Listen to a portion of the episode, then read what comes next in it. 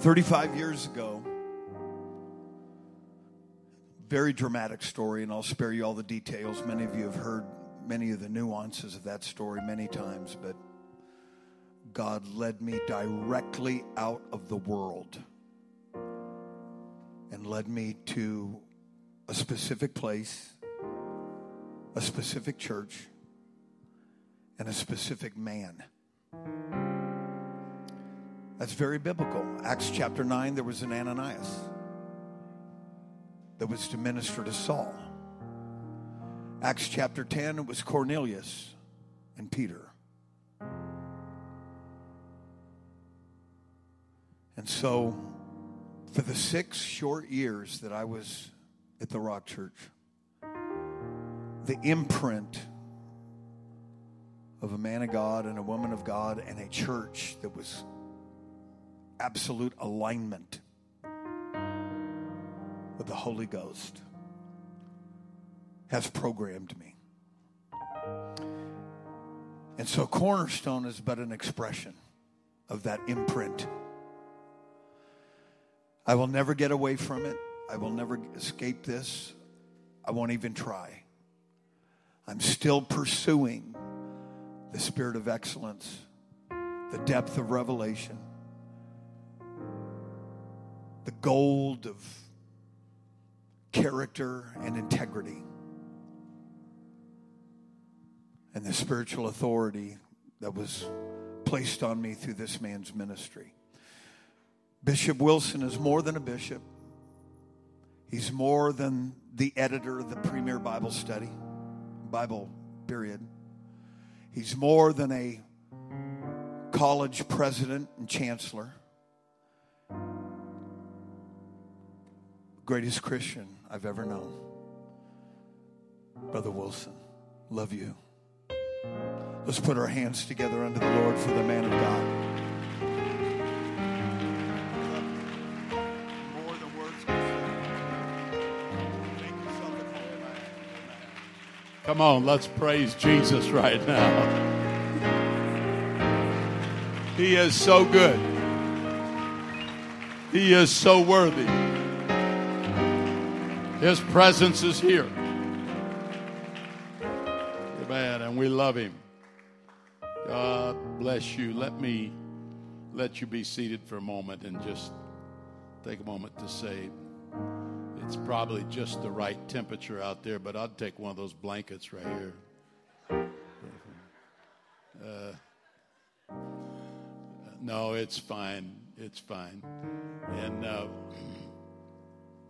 so, um, when Sister Wilson found out that I'd had those blankets made, she was shocked.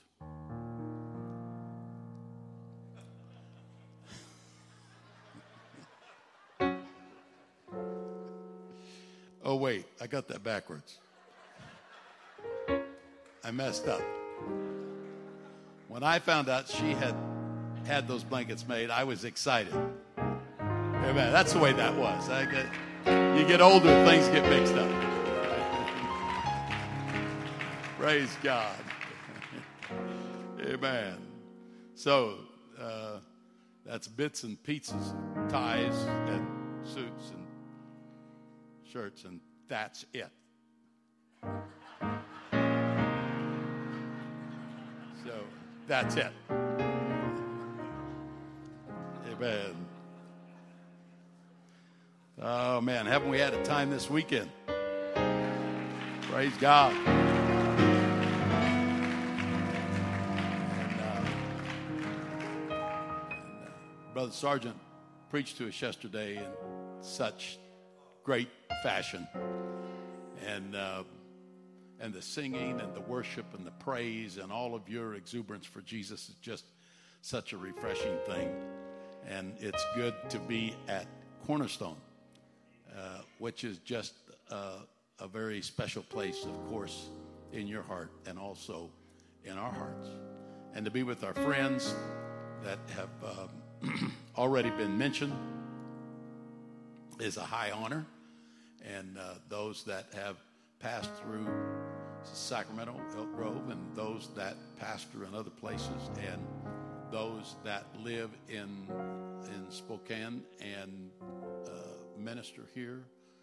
It's just good to be with all of you. God bless you, and all the people that was here yesterday. Uh, it was good to be with them. They uh, they missed it by going home. We're having more fun than they are. They should have stayed and had fun with us. Amen. And so we thank God for all of His goodness. So uh, I, I guess we ought to stand again for the reading of the word. Let me read the word to you, and then I'll let you be seated. Uh, First uh, Peter chapter one, verses three and four. We'll read this uh, two verses. First Peter chapter one, verse three and four says, "Blessed." Everybody said, "Blessed." Blessed be the God and Father of our Lord Jesus Christ, which according to his abundant mercy hath begotten us again into a lively hope by the resurrection of Jesus Christ from the dead, to an inheritance incorruptible and undefiled, and that fadeth not away, reserved in heaven for you. Everybody said, In Jesus' name. Everybody said, Amen.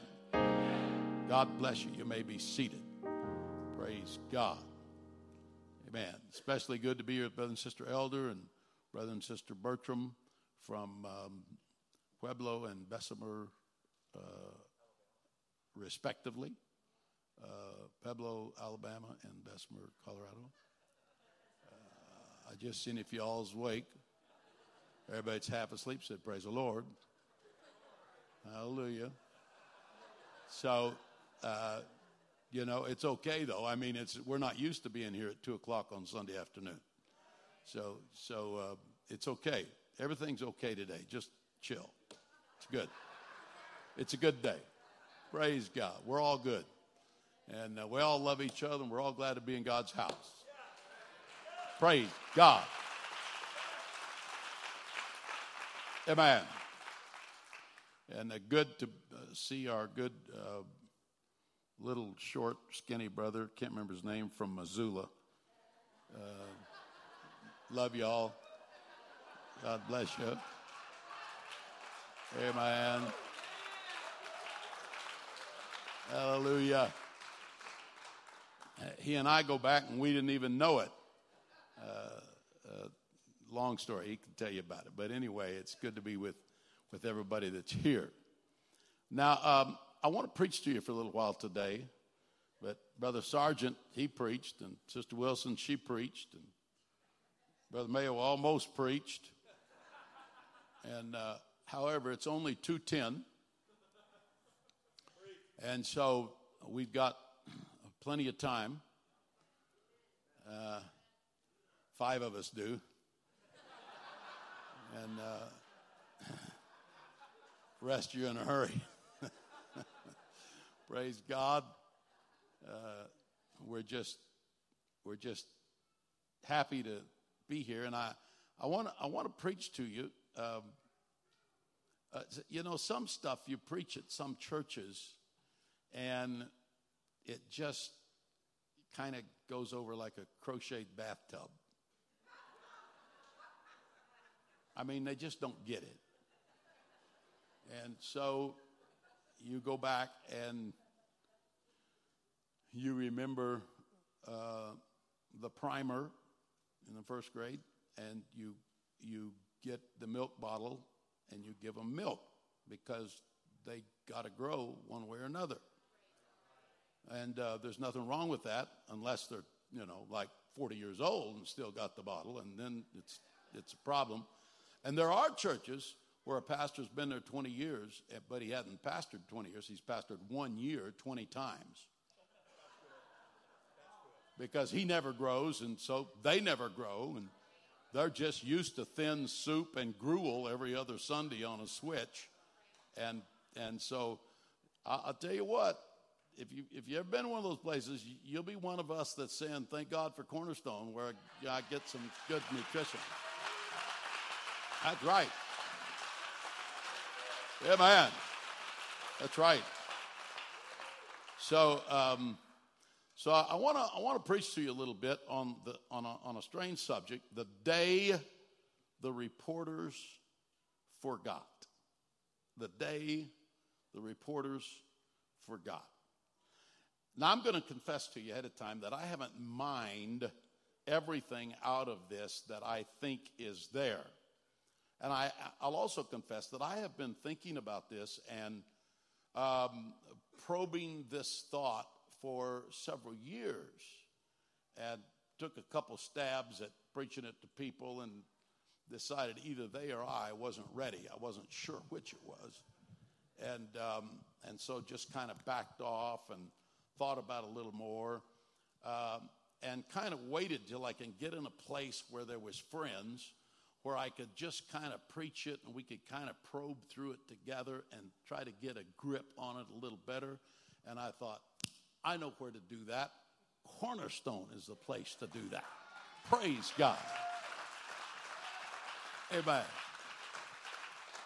So, um, uh, so, so we, we, we want to preach it to you today, and and uh, you're going to have to preach with me. How's that? Amen. And I want to preach to you about the day the reporters forgot. And the day the reporters forgot was a Saturday. Um, and when you look at the day before that, on Friday, there is an extremely detailed scriptural record of all the stuff that transpired on Friday and there's an even more detailed scriptural record of what transpired on Resurrection Sunday.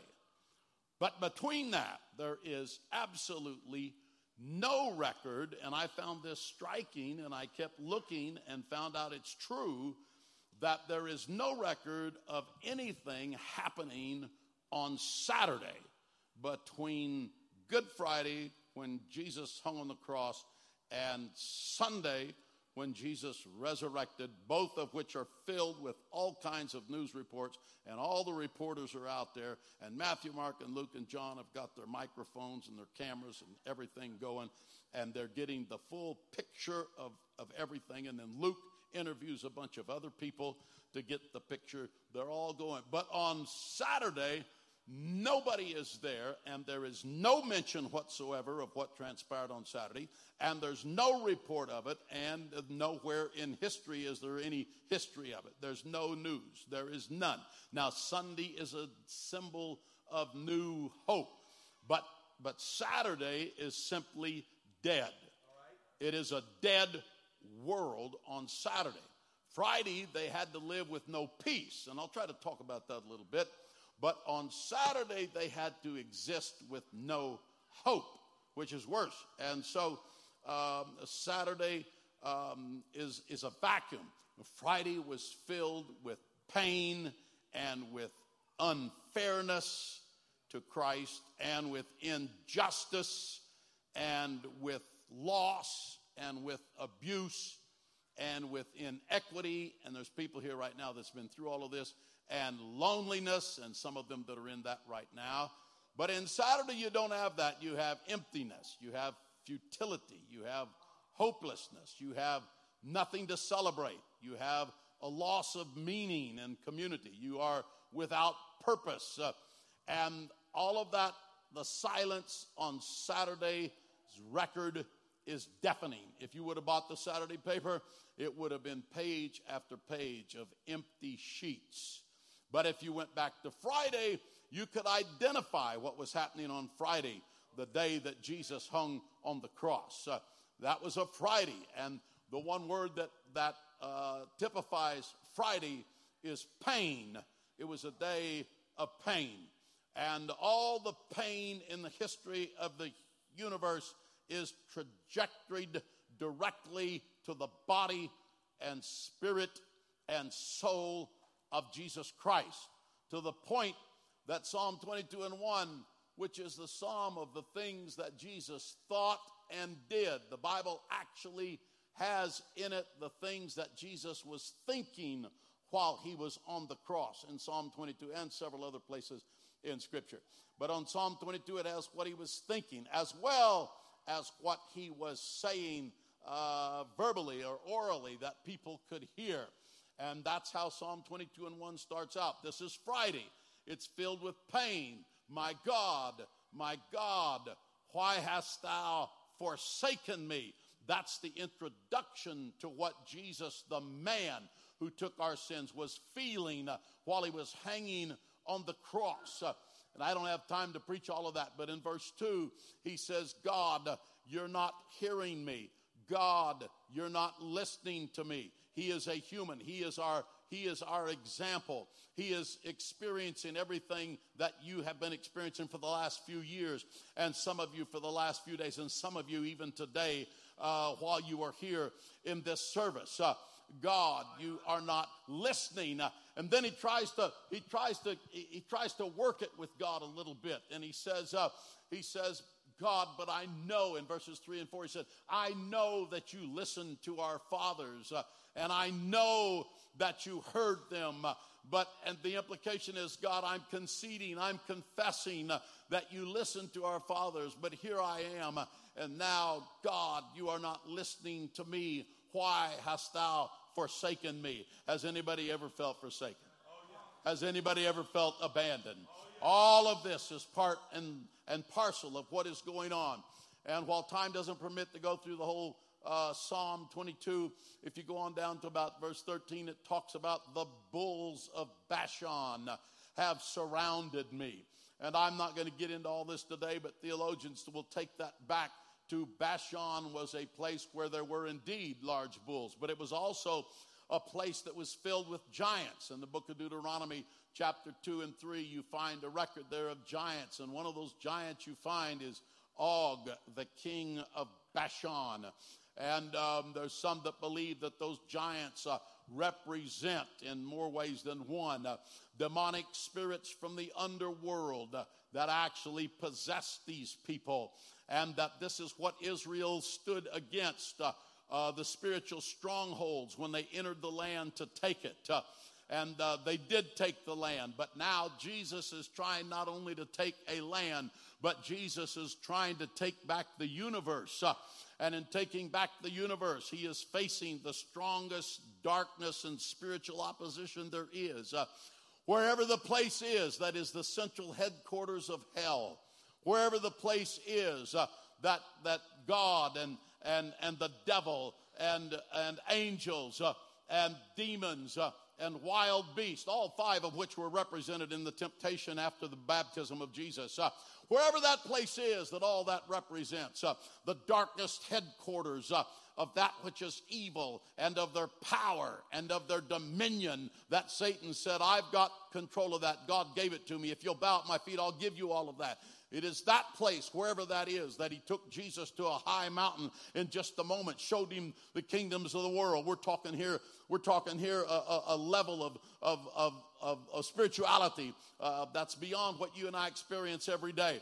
And Jesus goes there in the and these these these Og, king of Bashan. The Bible says it's it's ironic that they said the bulls of Bashan because Og, the king of Bashan, when Israel under Moses was taking the land, Og was the biggest of them all. Og's bed was actually taken to a city where it was put in a museum. The Bible tells us this. Uh, and it's in a museum, and it tells you how long his bed was and how wide his bed was. He was a massive man, uh, and the bed could have been as long as 13 to 18 feet long uh, and, and, and, and so wide. And so uh, and so it represents the, the powers that stand uh, on a level that none of us are used to. All of this is what is happening on Friday, uh, on the pain that he uh, was going through. You all know Isaiah 53, uh, where the Bible says, The iniquity of us all was laid upon him. Amen. And, uh, and, and where all of this came to him in such a way that nobody else has ever experienced. Uh, Everything that is, everything, everything that is painful that you have experienced and that I have experienced, all of the pain that goes all the way back to Adam. Jesus saw all of this while he was on the cross. Uh, all of the all of the graveyards that go all the way back to Adam uh, and the tens of thousands of people. In fact, he goes beyond the graveyards and he goes to the to the actual garden and he sees the garden with the the, the, the angel that has the sword that holds everybody out. Uh, and Jesus is the one that comes there and says, I'm going to go into that garden. And the, and the angel says, Nobody goes into this garden. And he says, But I'm going to go into that garden. And every bit of pain that there ever was is compressed into him on Friday. Friday is unspeakable pain. Friday is a, is a day in which the entire universe uh, is, is brought down into a single man where the world and its condition is defined in a single man on a single day, on a single cross. And the pain and the all of the evil and all of the predatory ways of man on one another and all of the injustice uh, and all of the iniquity is laid upon him. Friday is about being robbed and beaten and left half dead. Friday is about being on the road of life and not knowing what to do about it. Friday has got record after record of what it meant on Friday that everybody has recorded and that you and I here preached about all the time. But Friday is different than Saturday because Saturday is a day the reporters forgot. And there is no record, none, of Saturday. When you look in your Bible, there is nothing that is said about Saturday. Saturday is hopelessness. The one word that characterizes Saturday is hopelessness. Brother Wilson, why would you say that? I would say that because everything is dead. How do you know everything's dead? Because if Jesus is dead, everything in the human race is dead. And if Jesus is dead, hope is dead. And if Jesus is dead, there'll never be any hope as long as Jesus stays dead. Or as long as he stays dead to you, there will never be any hope. Because there is no hope in the world except Jesus. He is the only hope that there is. Without him, everything is dead.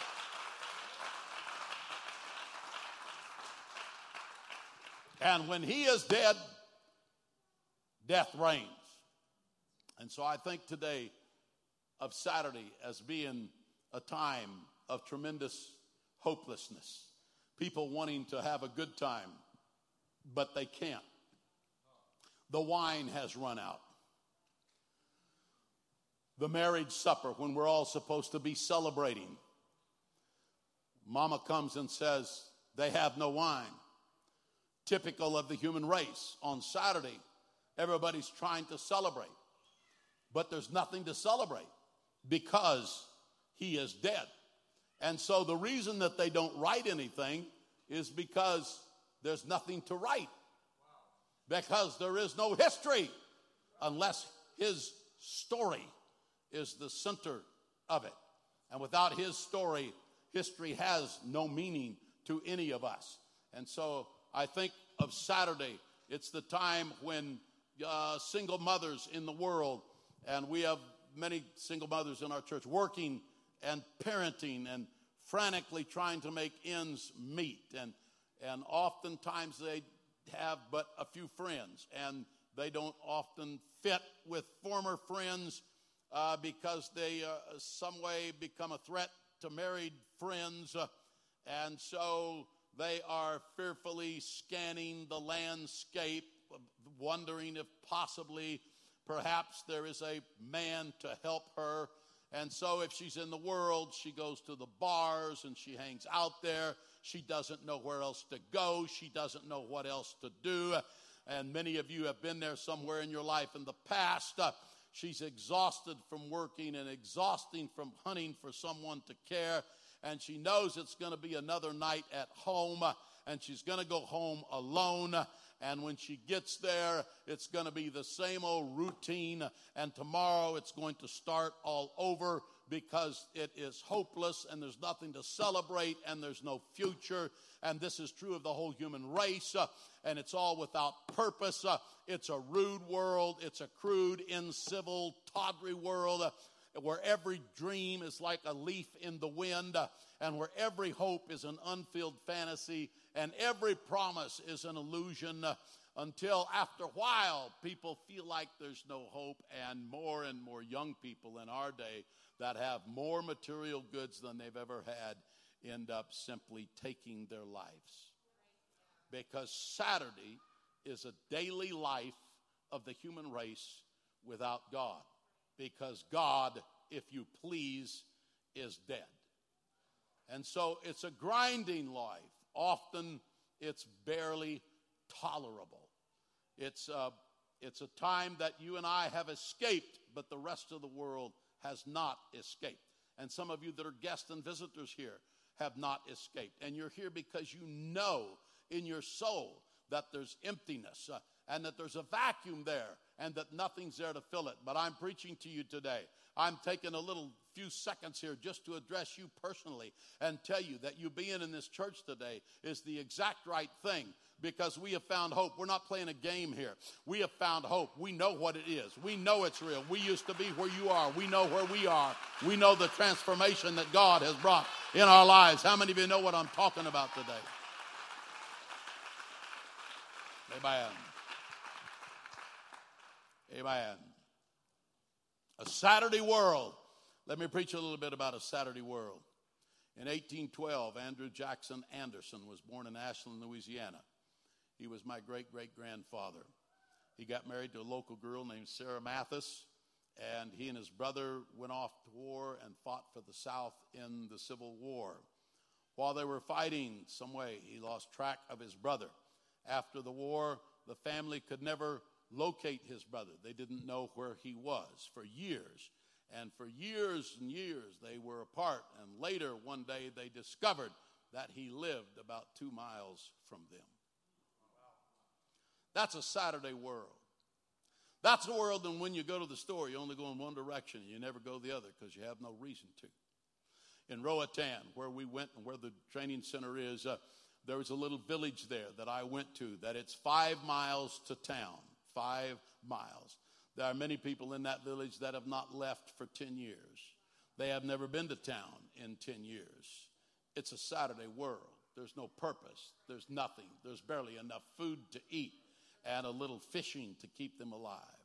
When I was a boy, it was, I was raised in a poor country town and it was a high aspiration in my age group to land a job with Melville E. Wilson Fertilized Company when you could drive one of their trucks for $1.25 an hour. It was a Saturday world, and people were barely grubbing it out. When I was 17 years old, I bought a 10 year old truck, and I hauled hay in 105 degree, 107 degree weather all summer long. They were long and hot summer days. They uh, you could hear the droning of the airplane and the cawing of the crows, and and uh, it was uh, uh, just a few hundred people in our little town, and and uh, we didn't know anybody of any consequence. We didn't know what was going on in the greater world. We never had been more than 300 miles from home growing up, and never eaten in a restaurant except once when we were four years old. Uh, our parents worked hard. My mom worked in a bakery, grinding it out.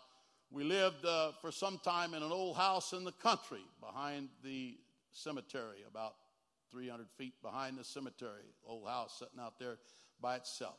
For weeks, my father was working. He was a game warden. He was over at Hearst Castle, and that's where he worked for quite some time. And so my mother and my brother and I, uh, just boys, were living out there by ourselves. It was uh, uh, it was a ratty little house, and uh, uh, my brother ran the tractor into the back of the house and smashed in the back wall, and then we lived in the ratty house with a smashed in back wall, um, and uh, it was even even it was even worse. Uh, it was a it was a Saturday world. It was a world that had it was hopeless. It, you you ain't going to get nowhere in this town, boy. There is no hope out of this place. Uh, you are stuck here. It's like I heard Brother Pugh say one time, who was one of my mentors, who is now dead and gone. But I heard him say one time uh, when he was 12 years old, his sister was 16, and they both lived in a house. The, their parents were both dead. and uh, he was 12, she was 16. There was an old house that was empty, and they lived in that house, but they both had the Holy Ghost. And they went to church, and they walked about four miles to church every time there was service. When there was revival, it was every night, and they walked every day. And then after church at night, they would walk that uh, a couple hour walk home. And uh, he, he, he told me, he said, one night uh, my sister and I were walking home, and he said it was raining and it was a slashing rain. And he said it was so cold. And, and he said, I was trying to, we hunkered up together and we stumbled down that muddy road. And, and he said, I, I can remember to this day that I, that I screamed out to the heavens and said, I will not live my life this way. I will not stay under the domination of this kind of living. There will be a day I will break out of this and I won't live this way anymore. And I want to tell you, every person that comes to God has to have that kind of something come over them that says, I refuse to live this way anymore. I don't, if, if I die trying, I am moving out of this neighborhood. I am going to have something better. Oh, come on, let's clap our hands and praise Him. Amen. Amen. But that's the Saturday world that we lived in. We lived catty corner across the street from the richest man in town. A little later, and our house was not in the rich area, but his was at the edge, and it was he was uh, one of the most prominent men in town. My mom walked to work at the first the bakery, and then she got a better job at the five and ten cent store. And I was a latchkey kid, so when I came home, I just did whatever I wanted to. And um, um, when she walked to work, a few blocks to work, five, six blocks, whatever, uh, she would walk down the back alley and home.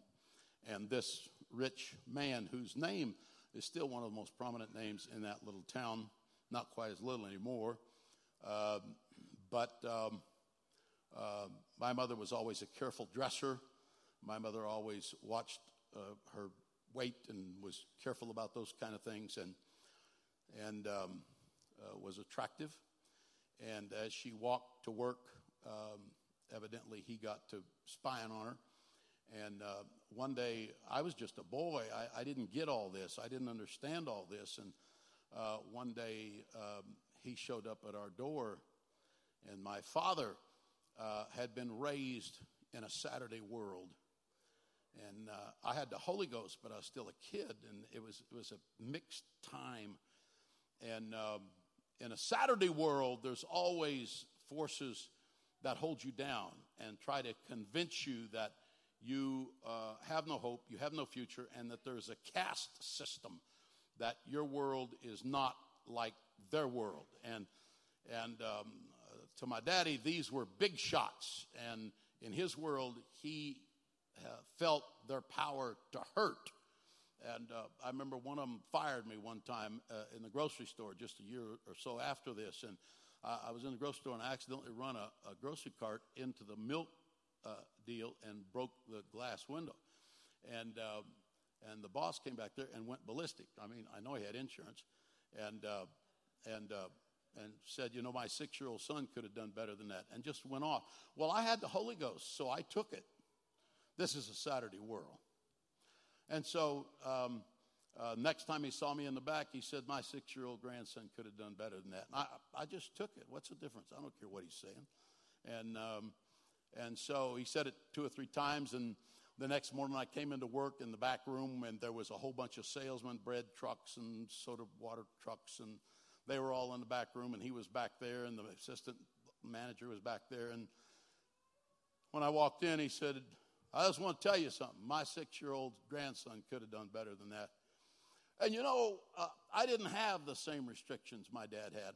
I had the Holy Ghost, and I'd been living in a Sunday world. A Sunday world is not dominated by a Saturday world.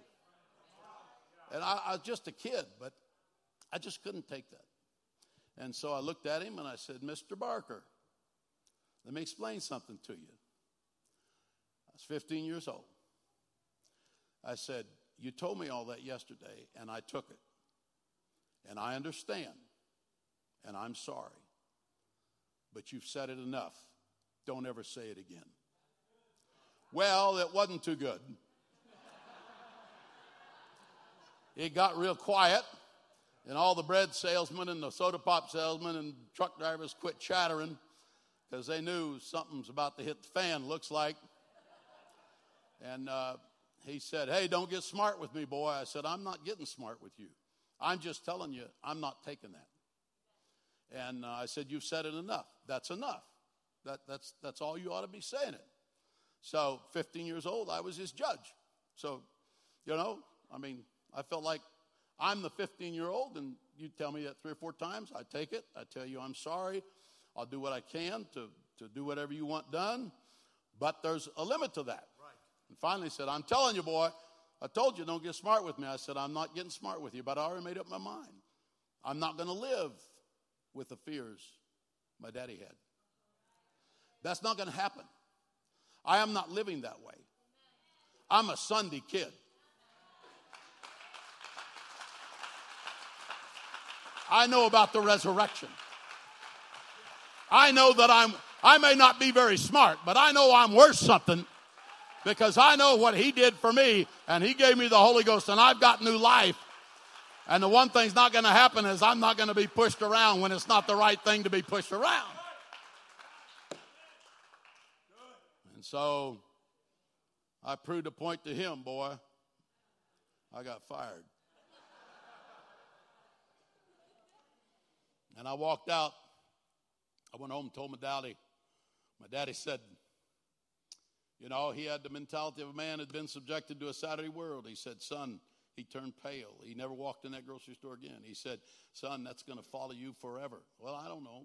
Maybe it's still following me. I don't even know what it meant.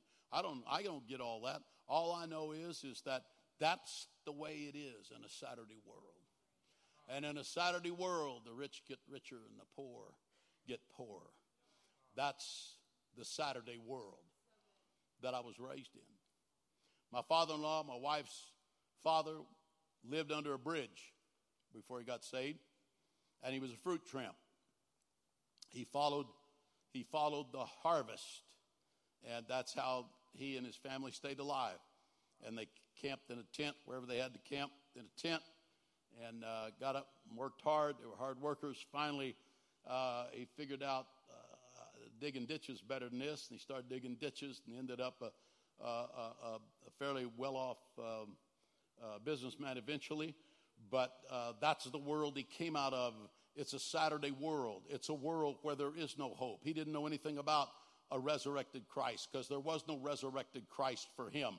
He didn't know about it, he hadn't heard about it. It was a dead world where it is characterized only by hopelessness. Uh, your pastor, when he came into the church, and all the stuff that was attendant to the struggles uh, in those early days. Uh, uh, he came out of a Saturday world that makes a lot of promises, but can't keep any of those promises uh, because there's nothing there. It's just a hopelessness. And I'll try to explain that a little bit more in just a minute. But it's that kind of world. And I thought about uh, I thought about Brother Hood's um, testimony yesterday and about uh, his father when he was five years old. Uh, and, um, and so Brother Hood at that point was a victim of a Saturday world. Uh, uh but then, and I'm sure he's probably processed this lots of times, uh, but before that, his daddy was a victim of a Saturday world uh, where there is no hope and there's not even one there to take the pain. That day's already passed and you're just out there by yourself. I'm preaching to somebody here today that's living in that condition. Uh,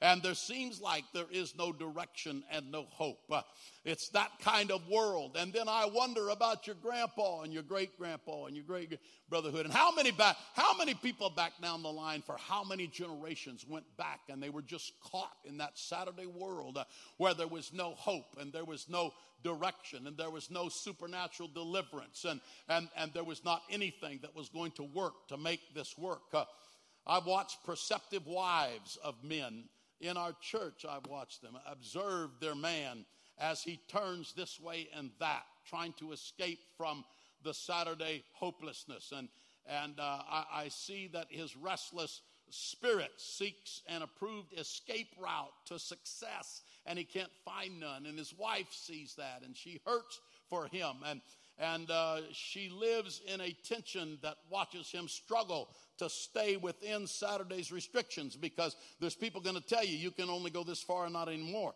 You can't you can't get out of the Saturday world. There's no hope for you to get out of the Saturday world. Your daddy might tell you because he was in the Saturday world, son, you're going to kill yourself if you're not careful. Daughter, you can't do that because uh, but they're all caught in the Saturday world and it's filled with restrictions and categorizations and caste systems that hold you down and, and says that you can't get out of there. And you can't get out of there unless some way you can get out of Saturday.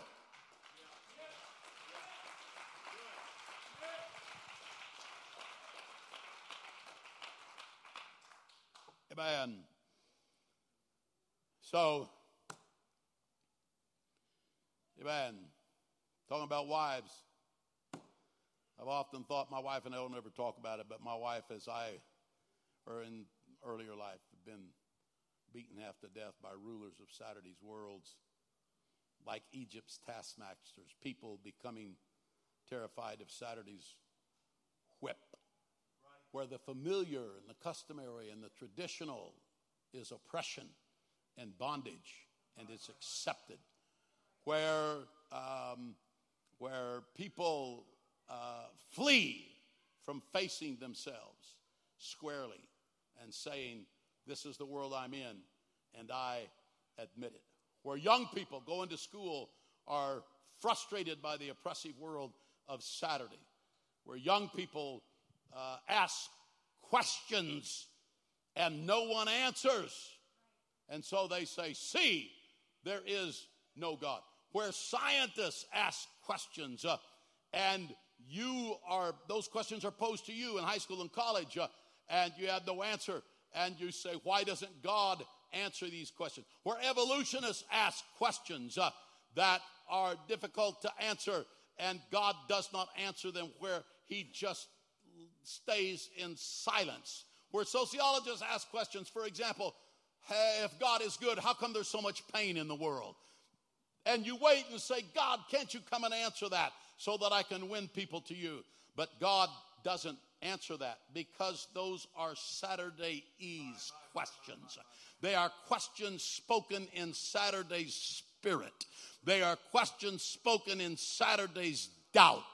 They are trying to draw God out of Sunday into Saturday and get him to speak Saturday's language to prove their point. But God says, I don't speak that language. Uh, you'll stay in Saturday and die and rot waiting for those answers. Uh, if you're insistent on getting your answer by staying in Saturday, at some point you have to get out of Saturday. And, and that takes faith, uh, and that takes obedience, uh, and that takes humility. And if you're not willing to do that, you're going to stay in Saturday and die and go to hell and never have anything because you want to get God to come into Saturday to answer your questions.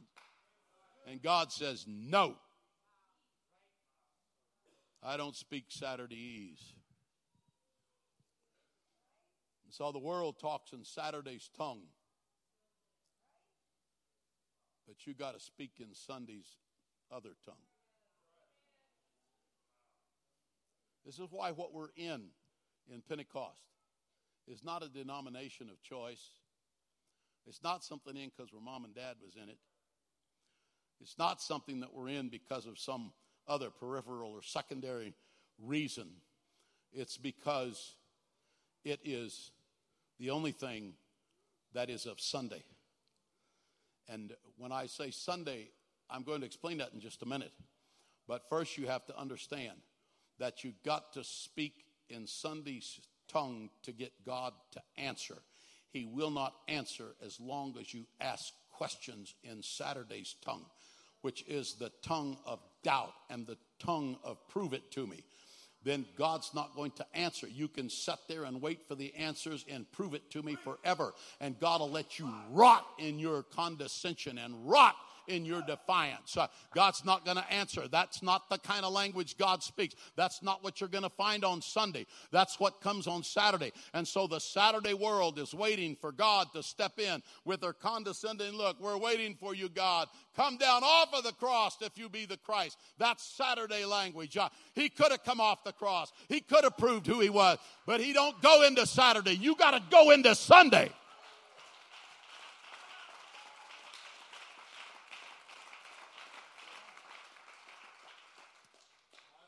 Amen.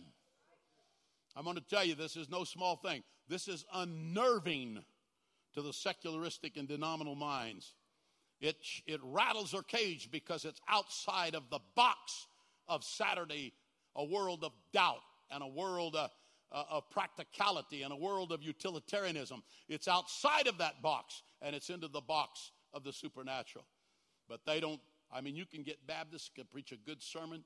You can get, you can get people They've got a no risk religion. They don't have to worry about whether people get healed or not. Uh, you can get John MacArthur and John Maxwell and Piper and put them all together in a bag and shake them up. Uh, and and they they think that talking in tongues is like phantasms of some kind. Uh, they joined the ranks of the skeptics when it comes to receiving the Holy Ghost, and the atheists uh, and the agnostics. They joined those ranks in denying it because none of them, including the men I named, have stepped into Sunday with the baptism of the Holy Ghost for themselves by speaking in other tongues as the Spirit gives the utterance. Until you get it, you ain't got it.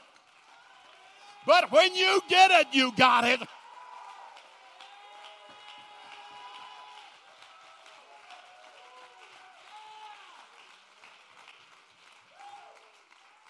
That's why that's why science is of Saturday.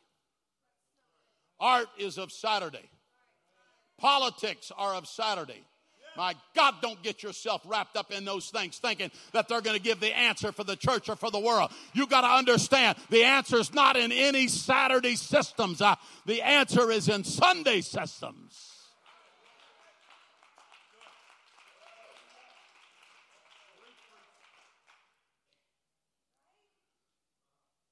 And I wrote this down because I don't know. If I say it real slow, maybe you'll get it. Every Saturday attempt to explain Sunday is an effort to give rational form to the open minded scandal of resurrection. Every Saturday attempt to explain Sunday is an effort to give rational form to the open minded scandal, scandal of resurrection. In other words, the rational mind can't get its arms around the resurrection because Sunday is a whole different thing it's on a whole different wavelength. You can't, you didn't learn about it in university. I don't care how much you learned. If you got so many degrees that you run a perpetual temperature, you, you, you this doesn't, this doesn't cut it. This is not of that world. This is of another world. This is not of a lesser world. This is of a superior world. But if you don't know about it, you think it's of a lesser world, but it's because you're ignorant of the superior world.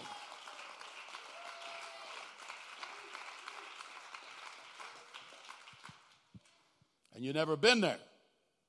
but we have. Can you say amen? Amen.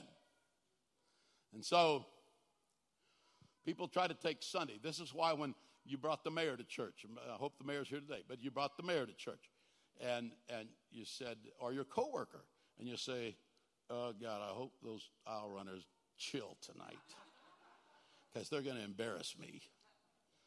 And just as sure as you say it, the worst of them go berserk. And the pastor's putting a hanky on his head and rolling on the platform.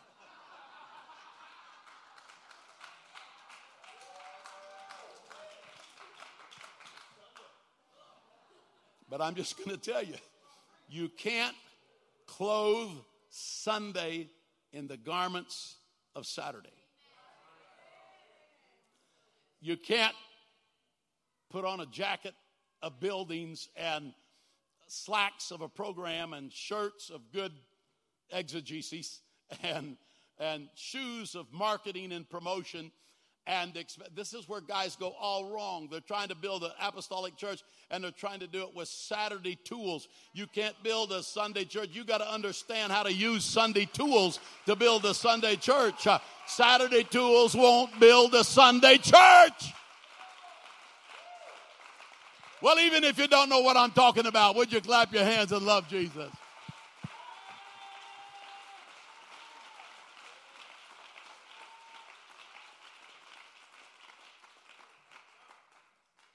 Amen. Sunday has its own clothing. And when he went up, two men stood by them with white, lit up apparel. And he was transfigured before them, and his face did shine as the sun, and his raiment was white as the light. That light there means shining, rays, luminous. Amen.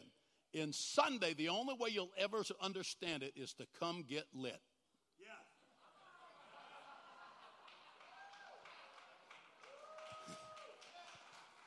Until you're willing to come get lit, you'll never get it because the very clothing we wear is lit. Amen. And it just beams and shines and gives glory. But with your Saturday eyes, you can't see it. With your Saturday ears, he that hath an ear, let him hear what the Spirit hath to say to the churches. With your Saturday ears, you don't get it. You got to get the ears of the Spirit that John was talking about in the book of Revelation. No, no, no, no, no, no, no, no, no, no, no.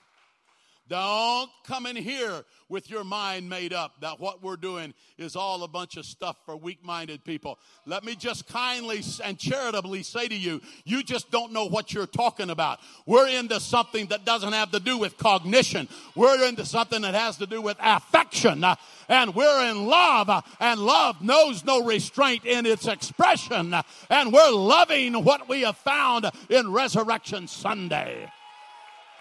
Oh, let's love him again right now. Woo!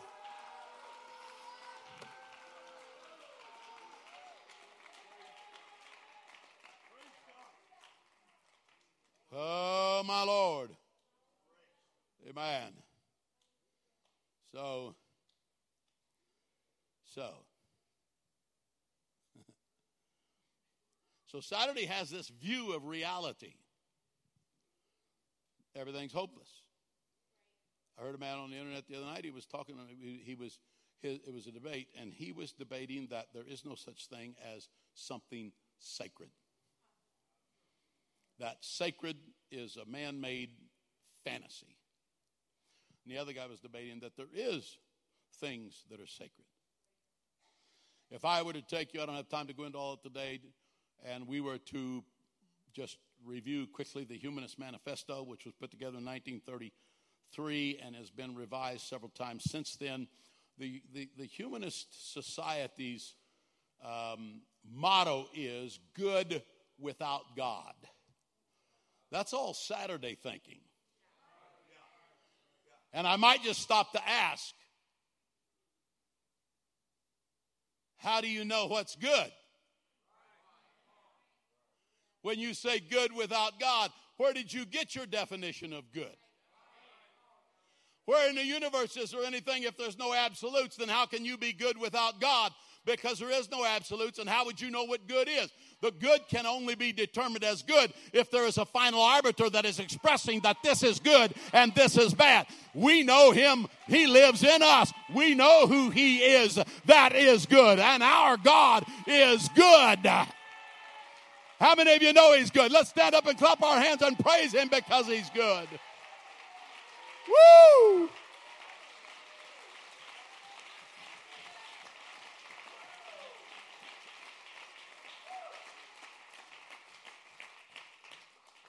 Amen.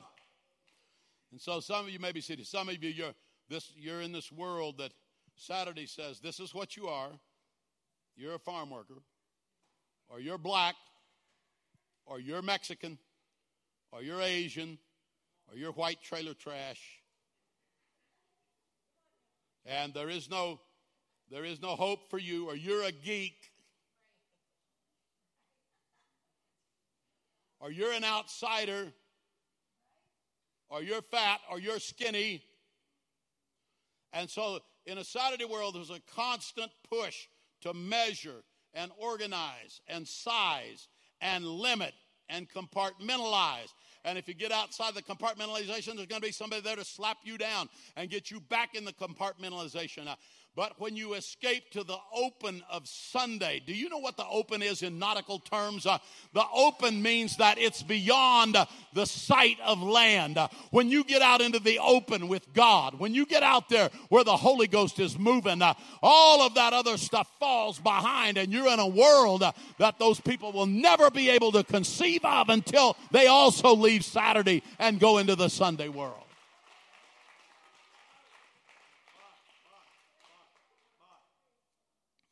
So here's what happens the result of people that stay in Saturday is that the compression of their destiny is brought down to the size of Saturday's preconceived frame. Your destiny that you thought I thought I was made to be something is shriveled down to the size of Saturday's preconceived frame of what you're supposed to be, what your mom and dad thought you're supposed to be, what the teacher thought you're supposed to be. When I was in high school, they had a counseling session with each of us individually, and they said, they said, uh, Nate, what do you want to be? I said, I don't know. I think I want to be a preacher. He said, Man, you don't fit preacher.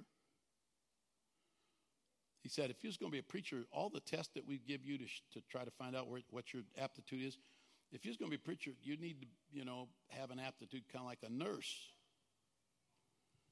I found out that's true. In fact, Moses was called the nursing father. Put that in the proverbial pipe and smoke it a while.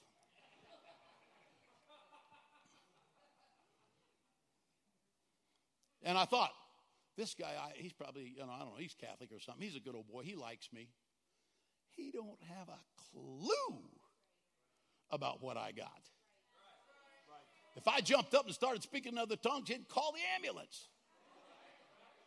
He has no idea what I'm into. He has no idea what makes a preacher in a Sunday world. He's a good guy, but he don't get it. Sunday is anarchic. It's anarchic to everything that is Saturday. And it introduces possibilities that are so mind boggling that nobody could ever figure them all out. And I'm closing. Years ago,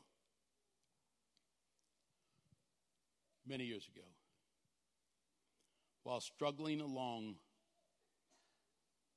on the long road of Saturday with struggle and frustration.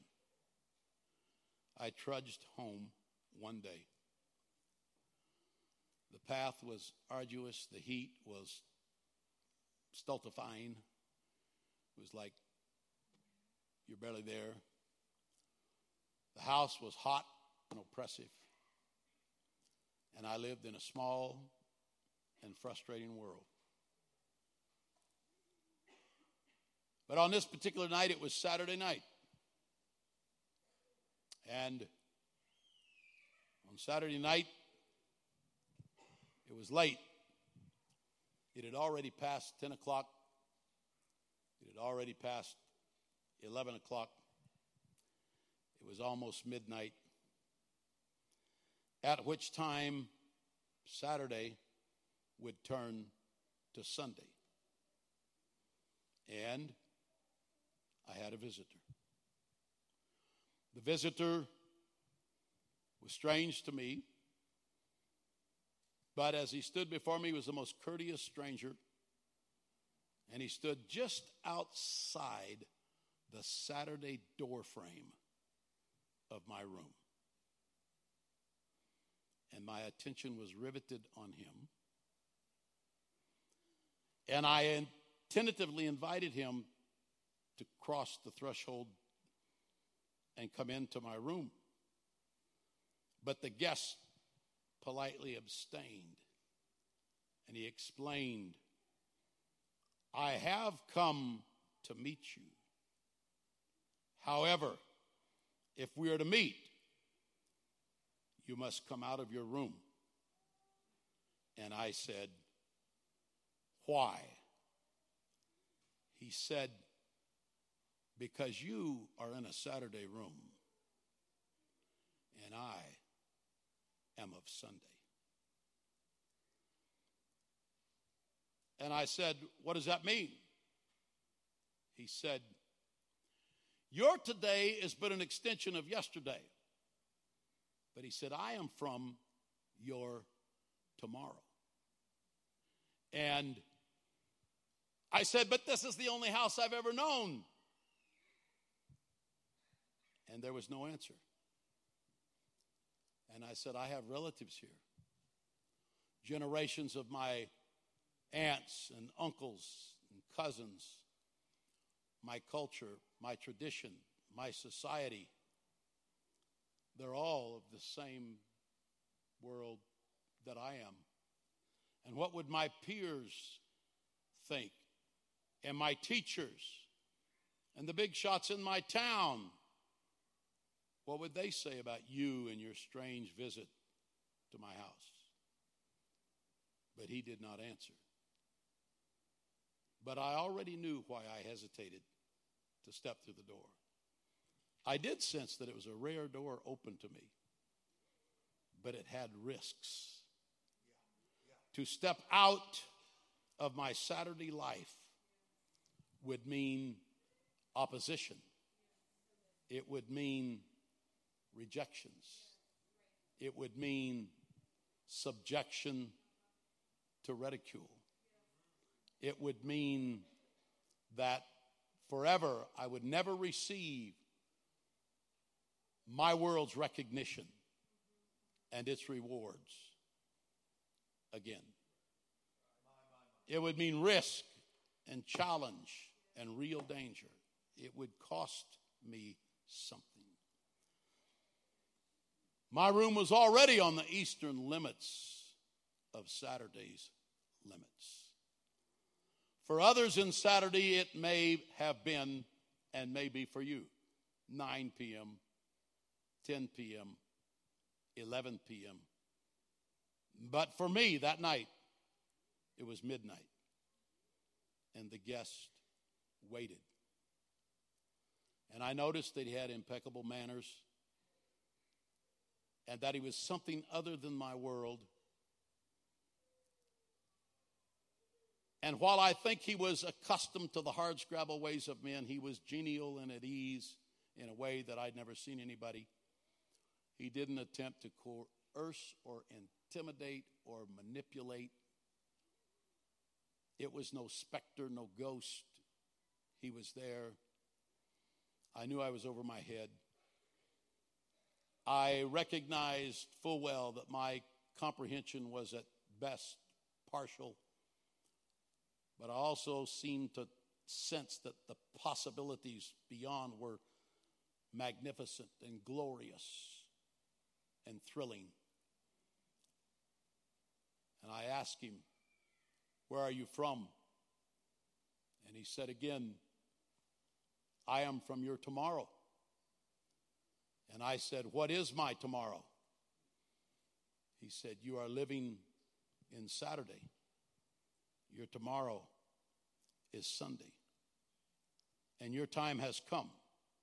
You must decide immediately whether you will stay or follow. And to every man and every woman's life, there is an intersection of Saturday's night and Sunday's dawn. All moments are not equal.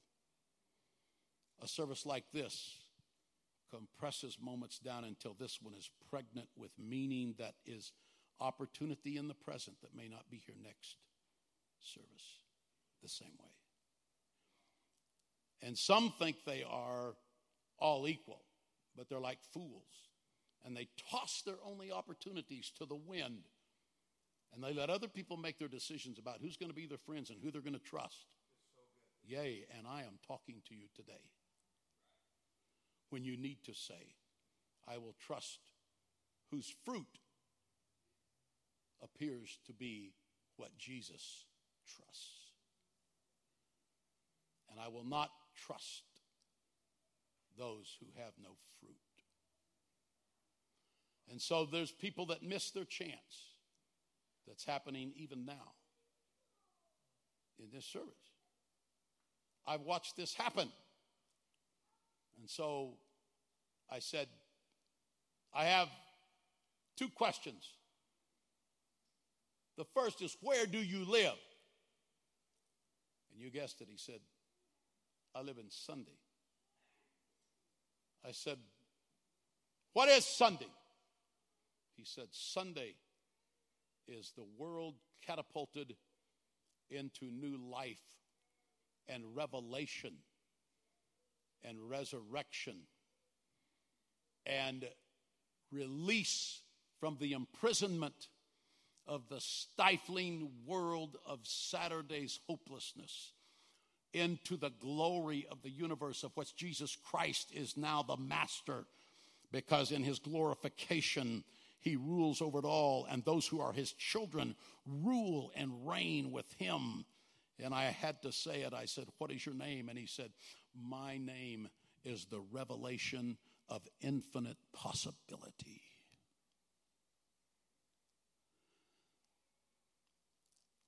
And he said come with me. And so my wife came 65 years ago, and I came 60 years ago. And he said, Fly with me. And I was swept off of my feet and out the small door, sailing at lightning speed out through the Saturday frame, never to return. And there were times I was terrified and I cried, Where are we going?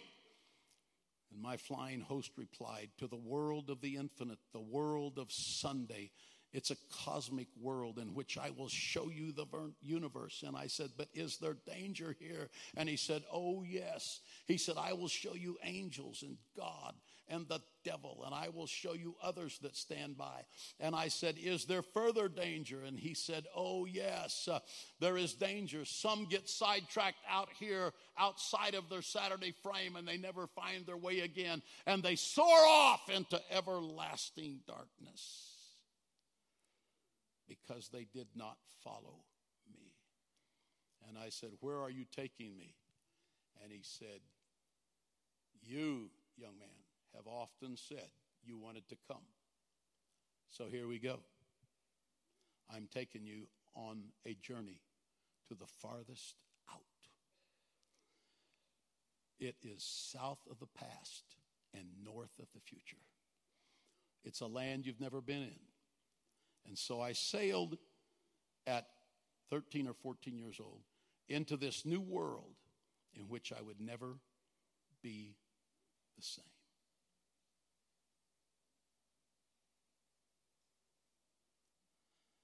Now, when I leave here today, and I guess we'll probably go eat, I will see Brother and Sister Mayo's grandkids, and I will pat them on the head. And we will go eat. And we will use knives and forks and spoons. And we will live in the shell of a Saturday world, but we will exist in reality in a Sunday world in which we'll never be the same. It's not just words. We will never be the same. This is why backsliders can never go back and be the same. You that are backsliders here today, the bar is never going to look the same. The illicit affair is never going to hold the same for you. There is something that happens when you taste of Sunday. No matter where you tumble into or how far you go, you never escape the elixir, the taste, the reality, the, the, the certainty of what you have come into. And so, wherever you are, this is, there's no escape from what I preach today if you're a human being. You're going to stay in your Saturday world of hopelessness, or you're going to see the resurrection of Sunday morning take place in your life with the baptism of the Holy Ghost, with the evidence of speaking in other tongues. So, the answer for this church, the question for this church first is where is this church going to go from this 25th anniversary?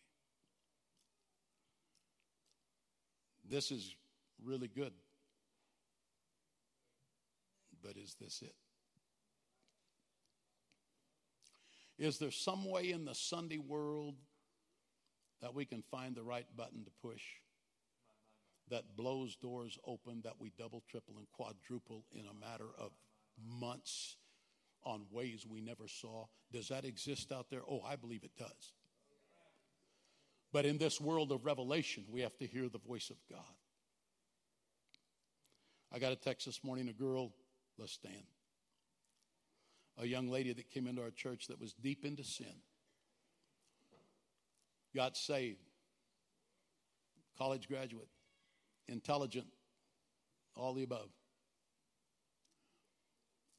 Finally, worked to process through what she's into. Dad's a physician. Finally, she worked herself through it. So, Saturday, yesterday, she goes on outreach, knocks on a door. A man with two kids were in service this morning because she said, Let me tell you about what I've got. She was really telling them about a Sunday world, a man living in a Saturday apartment, bringing them out and exposing them to a Sunday world. This is why, this is why government programs isn't the answer. That's all of Saturday. It has a place, but it, it's no, all that's band aids. The only solution is the resurrection of Jesus Christ in your life, which is the Holy Ghost, the Spirit of the resurrected Christ in us. That's the only solution.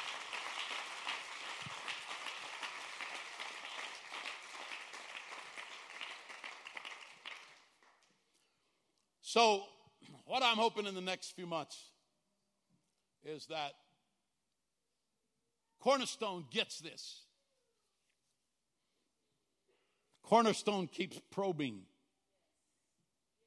pushing against each wall and each door until it finds a place, mm, it's a little spongy right here. I think we can break out right there. And Cornerstone pushes that open a crack and it goes through. And here's what happens when you push open a crack in the sky, a new discovery, an invention, a new revelation, then it's not long until that crack has expanded and there's scores of other leaders following Cornerstone through that opening into victory, which they never would have had if Cornerstone wouldn't have broke it open. There's a responsibility on this congregation that is tasted of Sunday, that's ate the elixir, that's tasted the honey, the sweetness that Saturday knows nothing about. That here, and I know all of the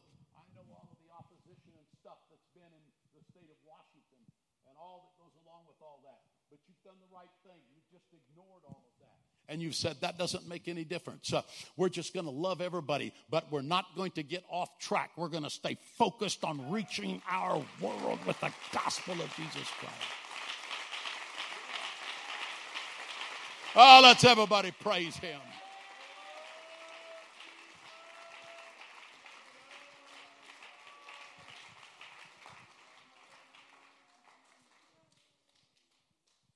Oh, praise God. So there's the challenge. Can I live in Sunday world? Can I, as a man, find doors to open that other men see them and together we say, or do I just live the same old way as I've always lived? Do I have the expectations that are no more than they were 10 years ago? Or does something get a hold of me that says, somebody said, Brother Wilson, you're 73. You don't need to be talking. So age is nothing in the world of the Spirit. Things can happen in three years in the Spirit that would take 30. It's like cutting down, it's like cutting something, cutting a tree with an axe compared to cutting through a piece of steel this big around with air. Acetylene. It's the difference. You, you don't get trapped in those little comparisons in your life and say, What I am today is all I can ever be. No, you, you, you, you finally break out of that and you say, I don't want to just forever. You get out of those fears that have put you in that cage uh, and that are keeping you there. And you say, I'm going to do something for God. Only one life, only what's done for Christ will last.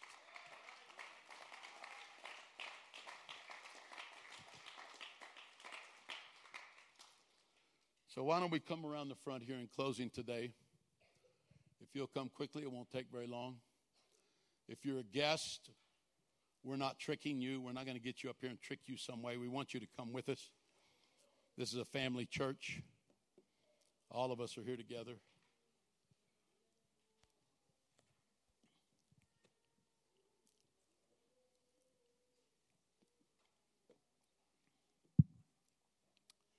Come up close, that's good. So others can get up here too. That's right. Move right on in. If you're a guest, move right on in.